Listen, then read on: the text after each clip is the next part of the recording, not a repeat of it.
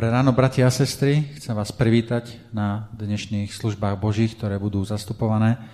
A piesne, ktoré budeme dnes spievať, budú tieto a v tomto poradí. 391, 696, 203, 366. Ešte raz opakujem. 391, 696, 203 a 366. Nech vám Pán Boh žehná.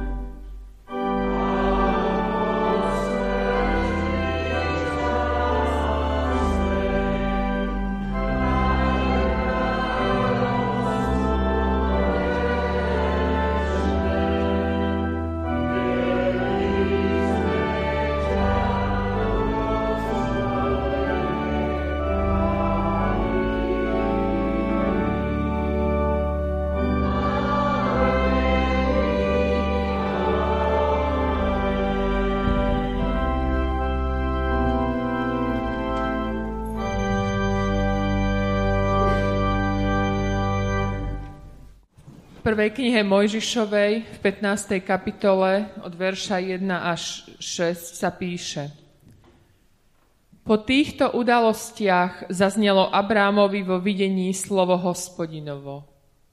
Neboj sa, Abrám, ja som ti štítom, Čaká ťa veľmi veľká odmena. Abrám však povedal, hospodine, pane, čo mi chceš dať, veď som bezdetný a dedičom môjho domu bude damašský Eliezer. Ďalej povedal Abrám, hľa, nedal si mi potomstvo a sluha narodený v mojom dome bude mojim dedičom. Tu zaznelo mu slovo hospodinovo. Tento nebude tvojim dedičom. Tvojim dedičom bude ten, ktorý vyjde z tvojho tela. Potom ho vyviedol von a riekol. Pohliadni na nebesá a spočítaj hviezdy, ak ich môžeš spočítať. Na tomu riekol, toľko bude tvojho potomstva i uveril hospodinovi a on mu to počítal za spravodlivosť. List Židom, 11. kapitola, 1. až 3., 7. až 10. verš. Viera je zaiste podstatou toho, čoho sa nadejame a dôvodom toho, čo nevidíme. Ňou si predkovia získali dobré osvedčenie. Vierou chápeme, že veky povstali slovom Božím, aby čo je viditeľné, nepovstalo z viditeľného. Vierou Noach príjmúc od Boha znamenie o tom, čo ešte nebolo vidieť, s bázňou postavil koráb na záchranu svojej rodiny. Touto vierou odsúdil svet a stal sa dedičom spravodlivosti z viery. Vierou poslúchol Abraham, keď Boh povolal, aby sa vysťahoval na miesto, ktoré mal prijať ako dedičstvo. Vysťahoval sa a nevedel, kam ide. Vierou sa usadil v zemi zasľúbenej ako v cudzej a prebýval v stánkoch s Izákom a Jákobom, dedičmi toho istého zasľúbenia. Očakával totiž mesto, majúce pevné základy, ktorého tvorcom a staviteľom je Boh.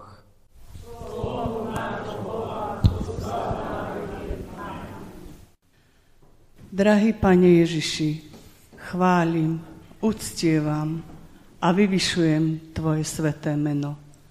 Ďakujem Ti za dnešné nedelné ráno. Ďakujem, že sme mohli aj dnes sem prísť a mať s Tebou spoločenstvo. Prosíme, aby sme mali otvorené srdcia a mysle a prijali to, čo nás chceš naučiť. Aby sme sa mohli chopiť úlohy, ktorú si nám pripravil. Dokázali sa podriadiť Tvojej vôli a tak prijali od Teba poženanie, pre našu poslušnosť. Pane, Ty nás poznáš lepšie ako my sami seba. Preskúmaj naše vnútro a odhaľ všetko, čo sa Ti nepáči. Očisti nás od blúdnych ciest a ved nás svojou dobrou a spravodlivou cestou.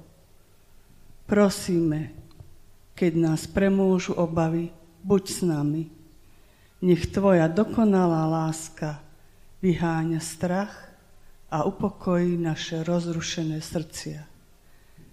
Ďakujem, že skrze preliatú krv nášho Pána Ježiša Krista je nám daná Tvoja milosť na každý deň a že máme nádej, ako si nám to zasľúbil vo svojom slove.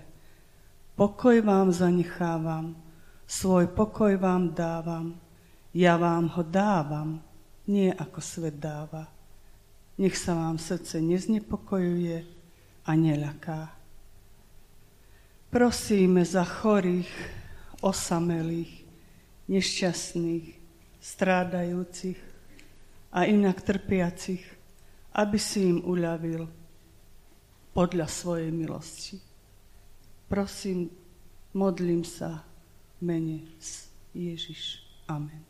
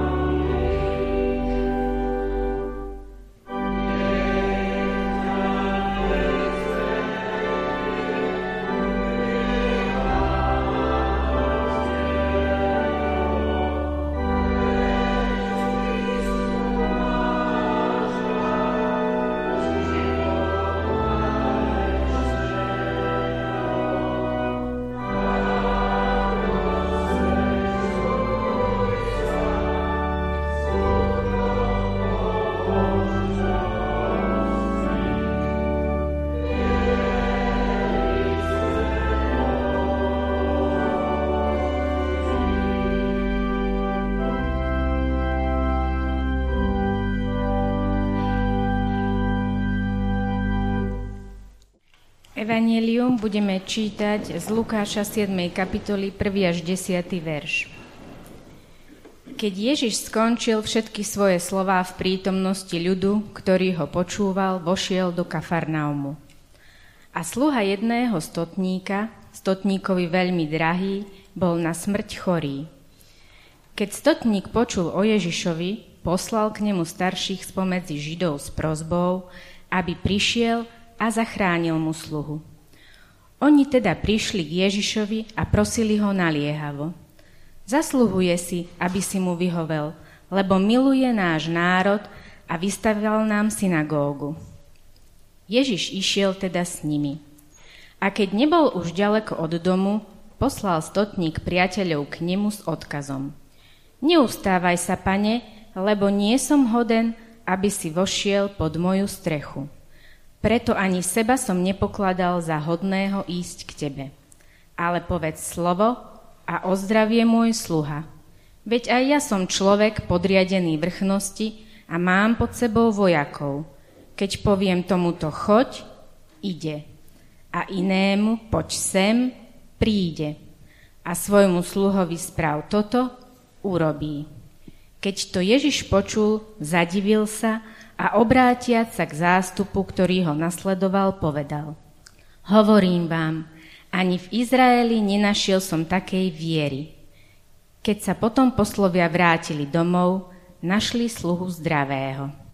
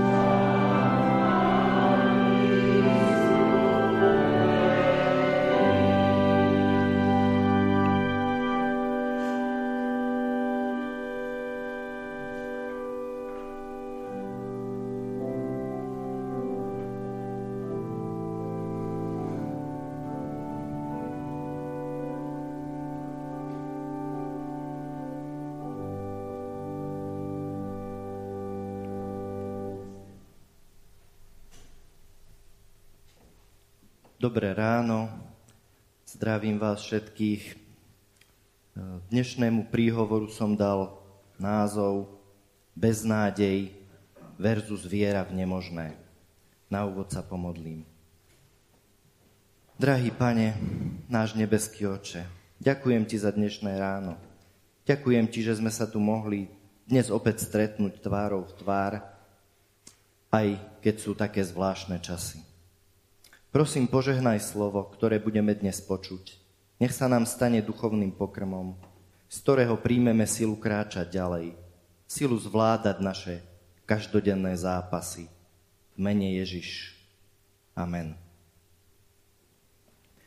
Dnes budeme spoločne uvažovať nad slovom, ktoré je napísané v liste rímským 4. kapitola 17. až 21. verš.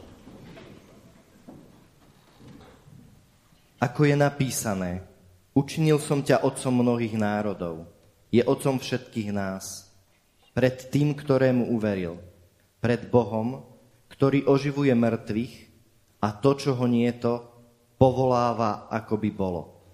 Proti nádeji v nádeji uveril, aby sa stal otcom mnohých národov, podľa slov, tak bude tvoje potomstvo. A neoslabol vo viere, keď hľadel na svoje odumreté telo, veď mal asi 100 rokov. A na odumretý život Sárin. O zasľúbení Božom nezapochyboval v nevere, ale utvrdil sa vo viere, vzdával Bohu slávu a pevne bol presvedčený, že ten, kto dal zasľúbenie, môže ho aj uskutočniť. Amen.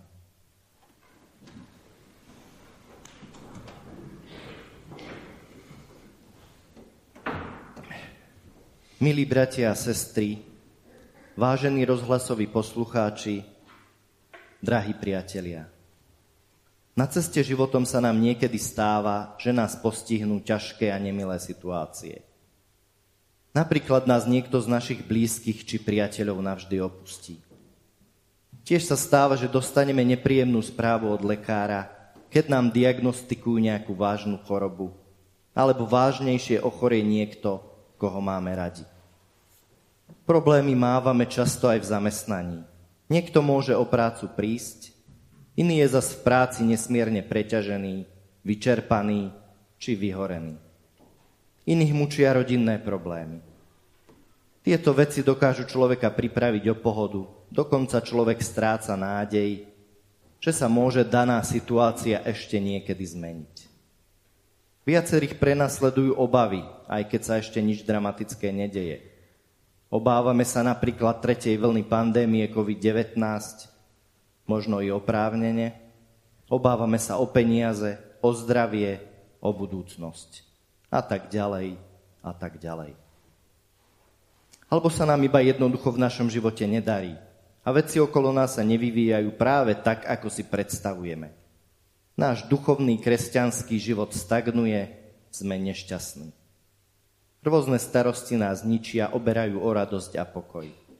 Prepadáme bez nádejí, či až dúfalstvu. Mnohé problémy sa skutočne zdajú neriešiteľné, situácie stratené a boje beznádejne prehraté. Otázka je, ako na to reagujeme.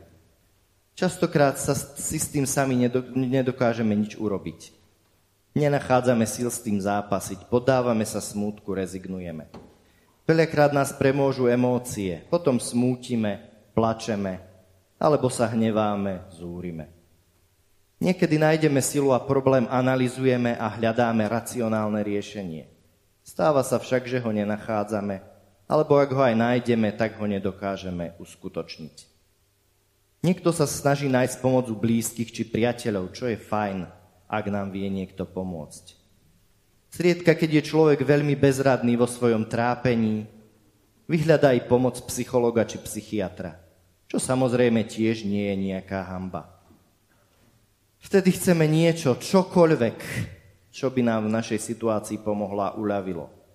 Ako sa hovorí, nádej zomiera posledná, alebo topiaci sa aj slámky chytá. Ale na trvalé skutočné riešenie našich ťažkostí by to chcelo niečo silnejšie, mocnejšie. Ako sa hovorí nejakú bombu. Existuje ale niečo také ako atómová bomba na problémy. Prečo spomínam práve atómovú bombu? Lebo je to skutočne strašná zbraň a v jadre spočíva neskutočná energia. Nebojte sa, nejdem vám prednášať o jadrovej energetike či jadrovej fyzike, lebo sám tomu nerozumiem, ani vám neviem vysvetliť, ako to funguje. Ale na ilustráciu vám však niečo ukážem. Neviem, či to budete vidieť aj, aj zo zadných hlavíc, ale skúsim to popísať, čo som vám ukázal. Naše deti boli totiž minulý rok s biblickým táborom na exkurzii v atomovej elektrárni Mochovce a priniesli odtiaľ skutočne zaujímavé informácie. Predstavte si, že v jednej takejto palivovej tabletke, to je toto maličké, čo je hore, sa ukrý, ktorá obsahuje teda urán, sa ukrýva toľko energie ako v 640 kg dreva, či v 400 kg uhlia, alebo v 350 kg ropy je to priam neuveriteľné a znie to ako zázrak, ale je to nepopierateľný fakt. Myslíte si ale, že existuje niečo ešte silnejšie ako toto? Niečo, kde sa ukrýva ešte viac energie? Budete prekvapení, ale áno. Prečítam z Matúša 17. kapitoly 20. verš. Keby ste mali vieru ako horčičné zrno a povedali by ste tomuto vrchu, prejdi to ta, prejde. Nič vám nebude nemožné. Áno, väčšia sila ako atomová bomba je viera. V nej sa skrýva neskutočný, ešte nie celkom objavený potenciál. Tej netreba ani 5 gramov. Tej stačí iba toľko ako horčičné zrnko. To už neuvidíte asi ani ty v prednej lavici. Tu je horčičné zrnko, táto malá bodka.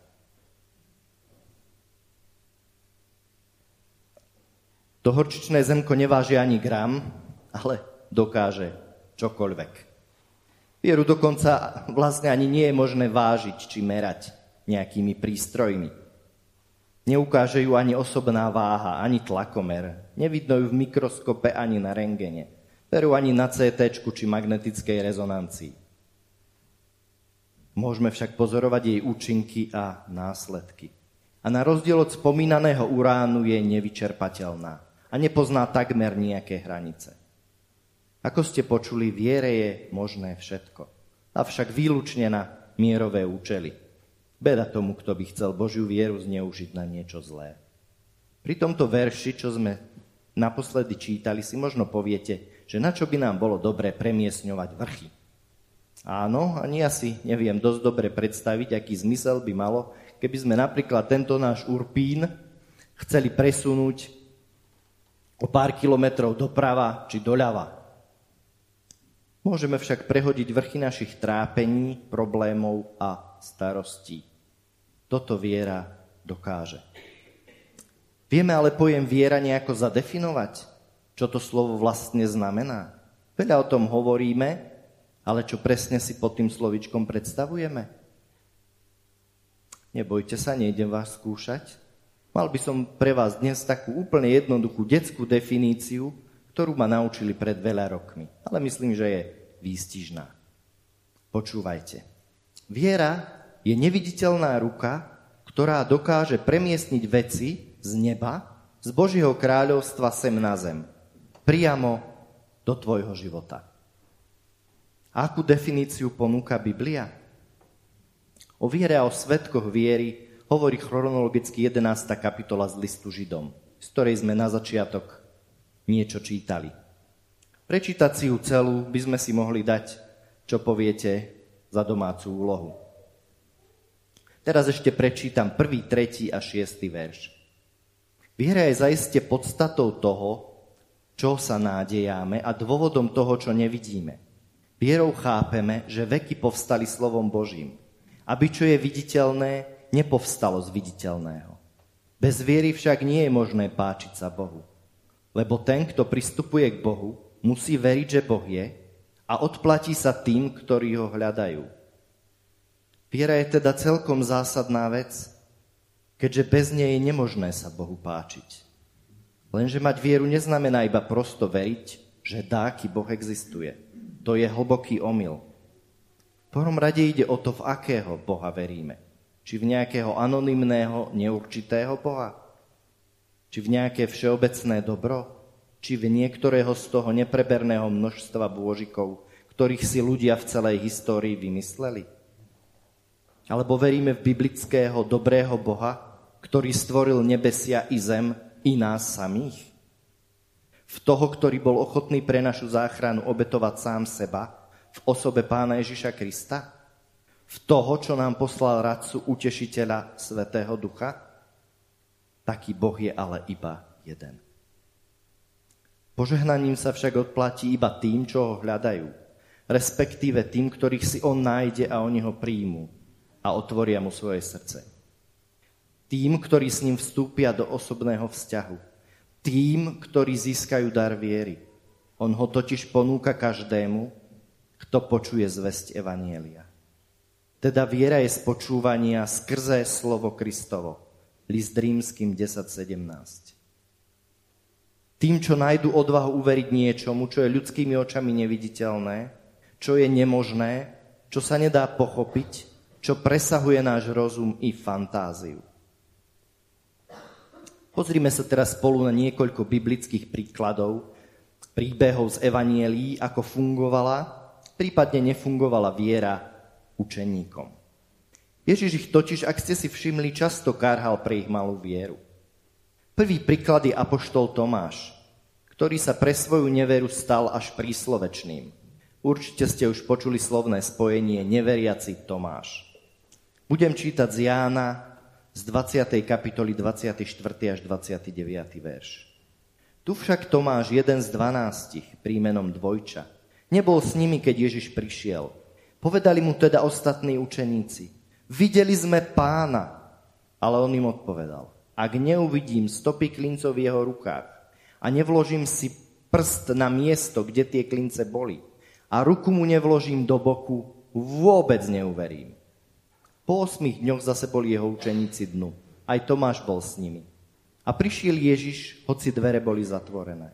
A postaviac sa do prostriedku riekol im, pokoj vám. Potom hovorí Tomášovi, daj sem prst a pozri na moje ruky. Daj sem ruku a vlož ju do môjho boku. A nebuď neveriaci, ale veriaci. Tomáš mu povedal, Pán môj a Boh môj. Ježiš mu riekol, pretože si ma videl, uveril si. Blahoslavení, ktorí nevideli a predsa uverili. My často chceme byť veľmi rozumní, racionálni a mať nejaké hmatateľné riešenia. Tak toto ale vždy nejde. Lebo na to, čo vidíme, čo máme v rukách, čo môžeme ohmatať, ochutnať, ovoňať, na to už nepotrebujeme vieru. Boh je však nadprirodzený a aj koná nadprirodzene. Dáva veľakrát riešenia na prvý pohľad úplne iracionálne.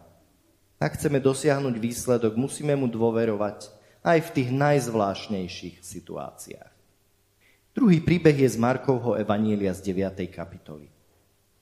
Hovorí o jednom mužovi, ktorý priviedol svojho chorého syna k Ježišovým učeníkom. Trpel pravdepodobne na epilepsiu a navyše bol hluchonemý. Učeníci mu však nedokázali pomôcť. Čo myslíte prečo?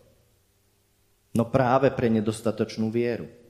Otec dieťaťa na tom tiež nebolo veľa lepšie. Nebol si totiž vôbec istý, či mu Ježiš chce a vie pomôcť. Vo veršoch 22 až 24 čítame. Ale ak môžeš, pomôž nám, zľutuj sa nad nami, povedal mu Ježiš. Ak môžeš, veriacemu je všetko možné. Otec dieťaťa hneď zvolal, verím, pomôž mojej nevere. Keďže bol spomínaný muž úprimný a pokorný, tak sa príbeh končí šťastne. Pán Ježiš sa nad nimi zmiloval a chlapca uzdravil. Možno i my máme niekedy pochybnosti, či Ježiš môže a či chce vyriešiť náš problém. Ďalším príkladom je apoštol Peter. Mám na mysli príbeh, keď sa učeníci plavili naprieč Galilejským jazerom. A Ježiš prišiel za nimi chodiac po vode. Peter, fascinovaný týmto úkazom, si to tiež chcel vyskúšať a na Ježišovo slovu veru aj on kráčal po hladine jazera. Čo sa však nestalo. Ale vidiať, že je vietor, preľakol sa, začal sa topiť a vykríkol. Pane, zachráň ma. Matúš 14.30. Napriek tejto úžasnej skúsenosti ho premohli pochybnosti. Neviem, či sa niekomu z vás podarilo chodiť po vode. Mne teda nie. Na tomto príbehu vidíme, že nám diabol dáva úplne hlúpe pochybnosti. Veď ako vietor súvisí s tým, či sa dá alebo nedá chodiť po vode. No vôbec. Po vode sa nedá predsa chodiť ani v úplnom bezvetri. Archimedov zákon s počasím vôbec nesúvisí. Čo je ťažšie ako voda, tak sa nemilosrdne potopí. Nevydrží to na hladine ani sekundu. Avšak na Ježišovo slovo sa dá pevne postaviť. Ak nebudeme pochybovať o jeho zasľúbeniach, dokážeme kráčať po rozbúrenom mori tohto života a neutopíme sa. Aj keď spadneme, zlyháme, či zhrešíme a začneme sa topiť vo svojich starostiach, Pán Ježiš je pripravený nám podať pomocnú ruku. Nikdy nie je dôvod vzdávať sa a vydávať sa na pospas osudu. Posledný príbeh, čo by som tu spomenul, sme čítali v úvodnom evanieliu. Tu pán Ježiš vyzdvihol vieru jedného rímskeho veliteľa stotníka. Ten prosil Ježiša o uzdravenie svojho obľúbeného sluhu. Nepotreboval však nejaké hmatateľné dôkazy ako Tomáš. Dokonca ani Ježišovu fyzickú prítomnosť, aby uveril. Stačilo mu jeho slovo a Boh vykonal zázrak. Potrebujeme my dnes viac? Nestačí nám Ježišovo slovo? Veď aj dnes sme sem prišli preto, aby sme ho počúvali, či nie? V rádiu som predčasom započul jednu krátku reportáž z návštevy pápeža Františka na Slovensku z neslávne známeho sídliska Luník 9 v Košiciach. Redaktor sa tam nejakej cigánočky spýtal, či sa ide pozrieť na svetého otca. Odpovedala, že áno, lebo ho ešte živého nevidela. A chce od neho prijať veľa milosti. Tak ja sa pýtam, či aj náš Boh nie je živý.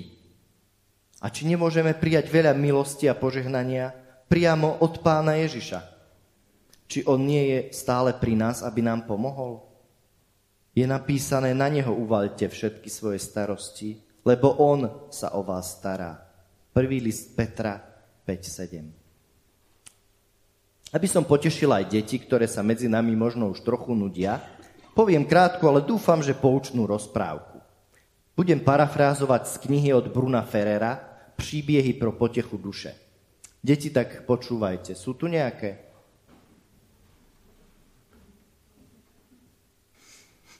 Ani nie, len moje asi.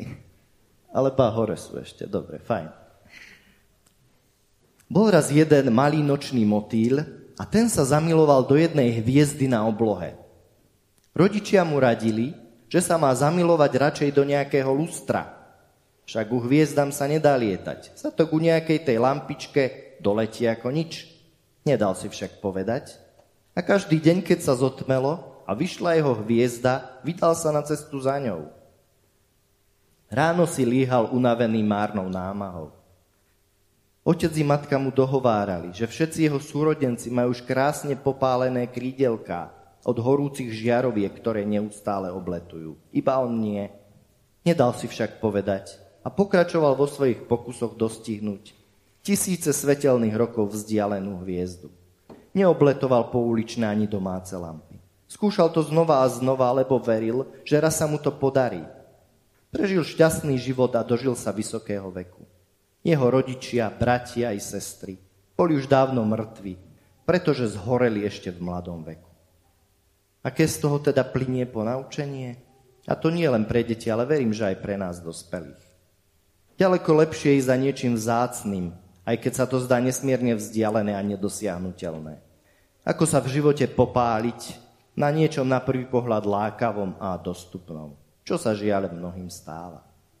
Kresťan by mal prosiť s vierou, aby nabral odvahu aj na nemožné. Potrebujeme uveriť, že Božia viera naozaj funguje a prináša hmatateľné výsledky. Že Boh má tu moc v našich životoch skutočne niečo vykonať. Že funguje obyčajná ľudská, prirodzená viera je dokázané. To je napríklad ten tzv. placebo efekt pri liekoch. Určite ste už mnohí z vás o tom počuli. Jedná sa o to, že ak pacient dôveruje, že mu nejaký liek pomôže, tak mu ten liek naozaj aj lepšie zaberá. Dokonca i vtedy, keď vezme tabletku, v ktorej sa skutočné liečivo ani len nenachádza. aj vtedy v istom percente ten liek účinkuje. A účinkuje iba preto, lebo tomu pacient verí. O čo skôr teda musí účinkovať viera v mocného Boha? Vráťme sa ešte k slovu z listu rímským, čo sme na začiatku čítali. Uhádnete, o kom sa tam hovorí? Koho písmo nazýva otcom viery? A prečo? Kto to uveril Bohu aj vtedy, keď nebola nejaká nádej? Áno, bol to Abraham. Jeho príbeh je naozaj ohromujúci od začiatku až do konca. Aj keď robil v živote chyby a nebol zďaleka dokonalý. Boh mu prikázal, ako sme čítali, opustiť bohaté mesto a odísť niekde na pustatinu. Nevedel, kam ide. Nemal žiadny turistický bedeker, ani GPS navigáciu. Bol plne odkázaný dôverovať Bohu. A Boh ho nesmierne požehnal. Stal sa z neho veľmi bohatý človek. Možno jeden z najbohatších na celej zemi. Mal na tú dobu asi všetko, čo si mohol len želať. Veľa majetku, stáda dobytka, sluhov, slúžky, dokonca aj súkromnú armádu. Predsa mu však niečo chýbalo a veľmi sa preto trápil. Nemal potomka, ktorý by toto všetko imanie po ňom zdedil. Boh mu však dal zasľúbenie, že bude mať syna a že veľmi rozmnoží jeho potomstvo. Aby mu pomohol získať vieru, kázal mu v noci pozorovať hviezdy na oblohe. Či ich vie spočítať, že toľko bude mať potomkov. Avšak roky plynuli a nič sa nedialo. Nakoniec tu boli s manželkou Sárou dvaja starci vo veku 190 rokov, ktorí už ani teoreticky nemohli mať spolu dieťa. Koniec. Bezvýchodisková situácia. Nie však pre všemocného Boha. Dobre viete, ako to dopadlo. Aj napriek týmto nepriaznivým okolnostiam sa im narodil syn Izák. Tu by sme už čakali happy end. Avšak Abrahama ešte len čakala tá najťažšia skúška jeho viery. Pán mu totiž prikázal tohto vytúženého, milovaného, dlhé roky očakávaného syna obetovať. Nevieme si ani predstaviť, čo musel v tých chvíľach Abraham prežívať. Ale neprestal hospodinovi dôverovať. Zrejme dúfal, že Boh mu syna vzkriesi z mŕtvych. Boh ale v poslednej chvíli zadržal jeho ruku s nožom lebo videl, že Abraham naozaj vykoná každý jeho príkaz. Tento príbeh je ale aj predobrazom, podobenstvom obete pána Ježiša Krista. S tým rozdielom, že náš nebeský otec už jeho katom nezadržal ruky a svojho jediného syna nechal obetovať za naše spasenie. Buď mu za to chvála. Preto Biblia Abraháma nazýva otcom viery. Lebo on bol asi prvý človek, ktorý vyskúšal, ako je to vo všetkom veriť Bohu. Ale ako Abrahamov príbeh súvisí s nami, s ľudom Novej zmluvy? V liste Galackým 3.14 čítame. Aby v Ježišovi Kristovi prišlo na pohanov požehnanie Abrahámovo. Aby sme skrze vieru prijali zasľúbenie ducha. Na tomto príbehu tiež vidíme, že veci trvajú určitý čas. Abraham na naplnenie zasľúbenia čakal neuveriteľných 40 rokov. Dnes však žijeme v takej uponáhľanej dobe a všetko chceme mať okamžite a hneď. Sme netrpezliví a chceme rýchle, tzv. instantné riešenia. Čo tým myslím? Niekedy sa veci proste nedajú urýchliť. Gazdinky napríklad dobre vedia, že uvariť takú dobrú hovedziu či slepačiu polievku trvá niekoľko hodín. Potravinársky priemysel však vymyslel skratku, sáčkovú instantnú polievku, hotovú za dve minúty. To je ale neporovnateľne nižšia kvalita. V našom živote tiež málo kedy. Skratky prinášajú výsledok. Takisto spomínaného Abraháma skratka so slúžkou Hagar nebola tým správnym Božím riešením. Viete, o čom hovorím. Takže zmierme sa s tým, že niektoré veci budú trvať hodiny, niektoré dni, iné aj roky. Naučme sa byť vo viere trpezliví a vytrvalí.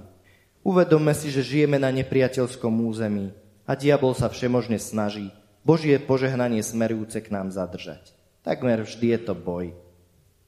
Treba tiež podotknúť, že nie všetky naše túžby a predstavy sú v súlade s Božou vôľou.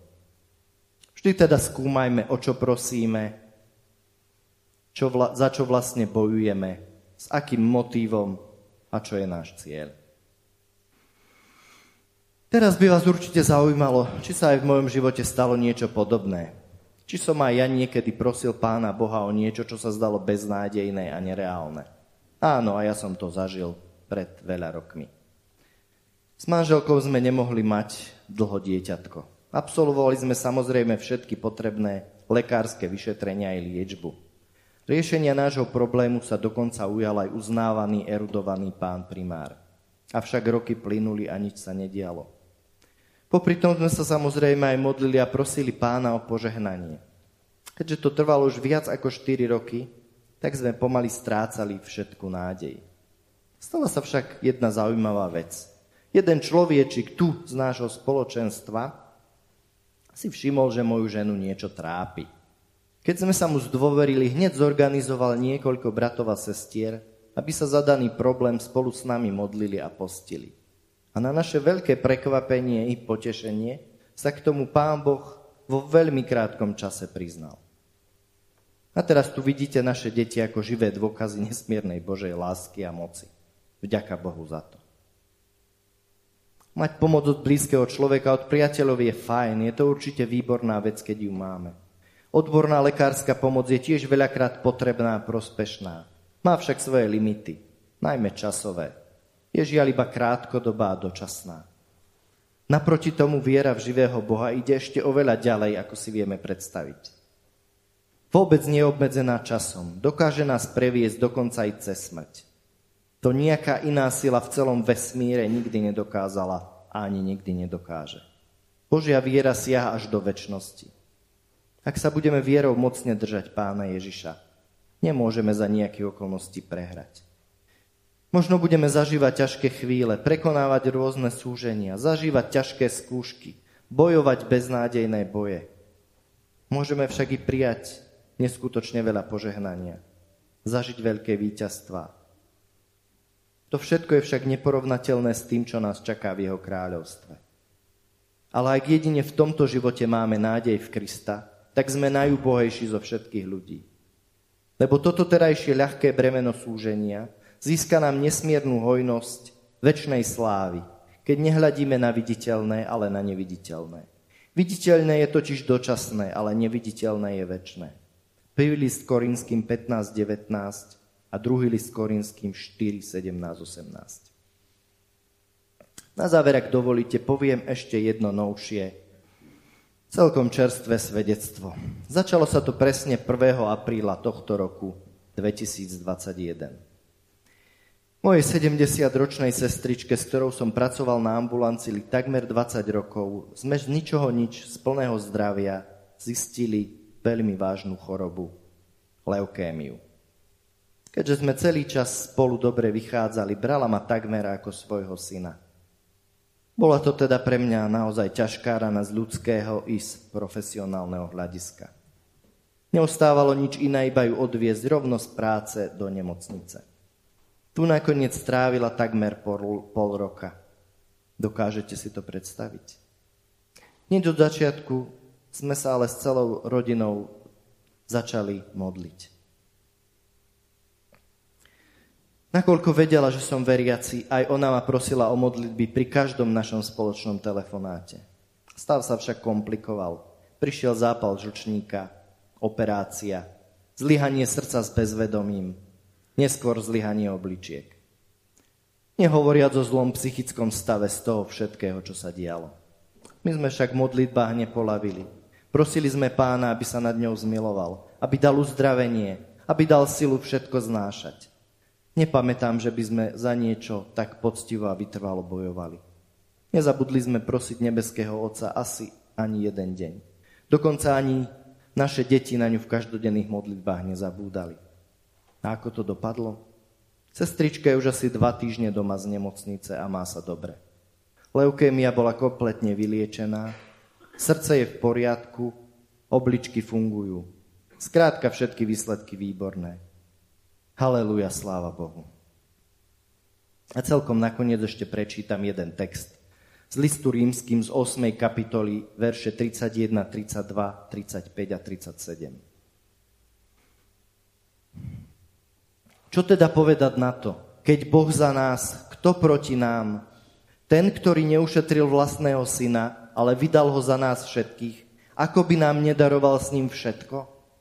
Kto nás odlúči od lásky Kristovej? Súženie alebo úzkosť? Prenasledovanie alebo hlad? Nahota, nebezpečenstvo alebo meč? Ale v tomto všetkom slávne výťazíme skrze toho, ktorý si nás zamiloval. Budem sa modliť. Drahý nebeský oče, ďakujem ti za dar viery, ktorý má takú neskutočnú moc. Ďakujeme ti, že sa nám dostalo tej milosti už ochutnať z tohto vzácného daru, že si sa nám zjavil a dal poznať. Tak ťa, Pane, prosím, prispor nám viery, aby sme sa dokázali preniesť cez tie najkomplikovanejšie životné situácie. Nech sa ťa pevne držíme aj pri tom najsilnejšom vetre pochybností a útokov toho zlého. Prosíme ťa aj za všetkých nemocných a utrápených z nášho spoločenstva. I z našich rodín. Za každého, čo prechádza nejakým súžením. Zastan sa ich, Pane. Daj prosím uzdravenie, požehnanie a povzbudenie. Silu bojovať so všetkým, čo prichádza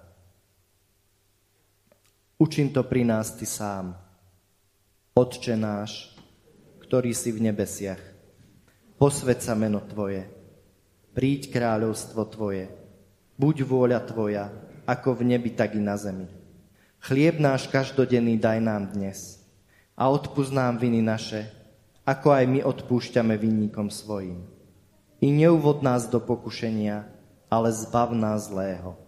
Lebo Tvoje kráľovstvo, i moc, i sláva na veky. Amen. Sláva Bohu Otcu, i Synu, i Duchu Svetému, ako bolo na počiatku, i teraz, i vždycky, i na veky vekov. Amen.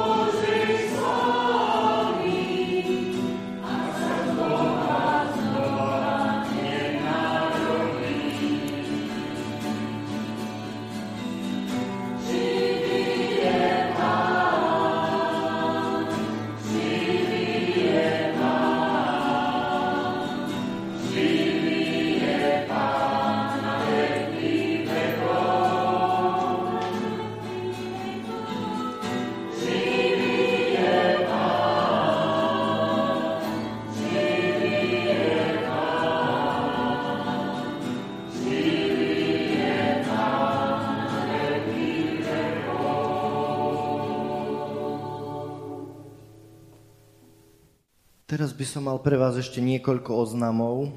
Prvým oznamom je, že služby Božie budú pokračovať chvál, chválami, na ktoré vás bratom Martinom srdečne pozývame. A ten druhý oznam už nie je taký dobrý a priaznivý. Ide o to, že od budúceho týždňa sa náš okres na tom COVID semafóre posúva do, do červenej fázy. A to znamená, že teda, aby sme mohli zachovať služby Božie, teda naživo, tak e, budeme musieť prejsť do toho tzv.